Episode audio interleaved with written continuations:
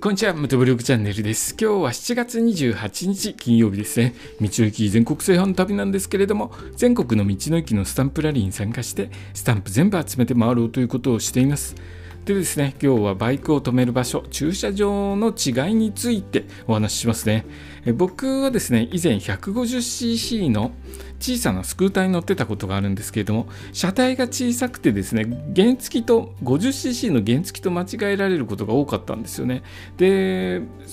ある日ですね、バイクちょっと施設に行って止めようかなとした時、警備員さんがそのバイクは駐輪場に置いてくださいということで、自転車が並んでいる自転車駐車駐輪場ですね、そこに置くことになったんですけれども、こちょっとここ、このバイクここに置いていいのかなという気がしたんですが、今日ちょっと気になって調べてみたら、やはりですね、150cc のバイクは駐輪場に置いてはいけないようですね。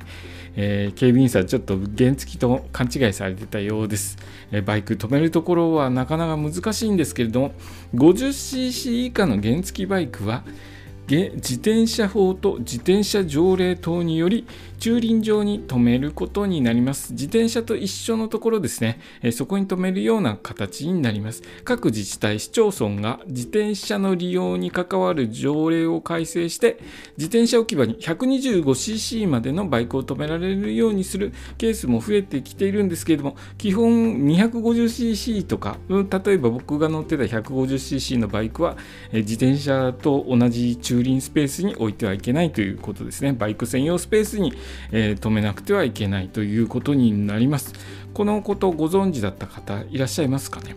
え僕はですね、ここでこれ曖昧だったんで、自転車のところに、まあ、空いてればバイクも止めていいのかなとは思っていたんですけれども、実際はですね、えー、普通のバイクですね、自動二輪車は自動二輪車専用駐車場に置かなくてはいけないということだそうです。まあ、僕はですね、大体、あの、道の駅行ってるんで、道の駅は、まあ、バイクの駐輪場があるところもありますし、えー